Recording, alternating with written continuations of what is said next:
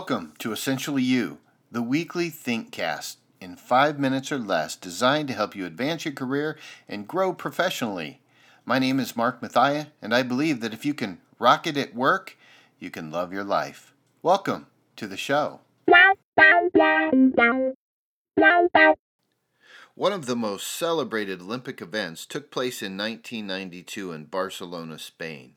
British record holder and champion Derek Redmond finished dead last in the race.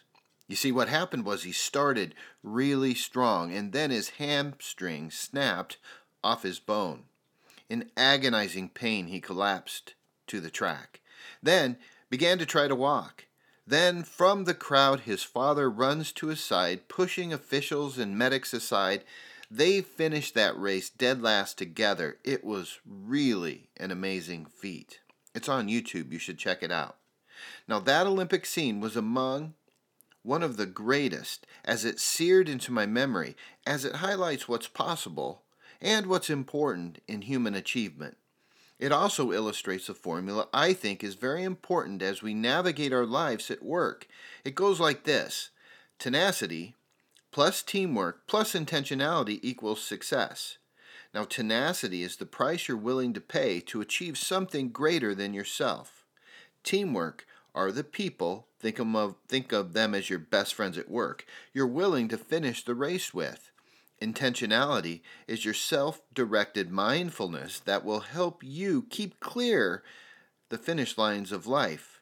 And finally, success is joy of achieving and all the rewards that come from a bit more effort together.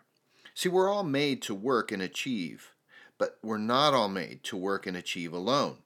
All these elements must be in place to reach success on the track, at work, or even in your own relationships.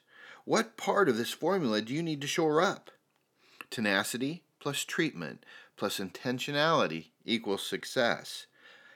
If you can determine that, I say do it, because when you do, you'll be better able to rock your work and love your life.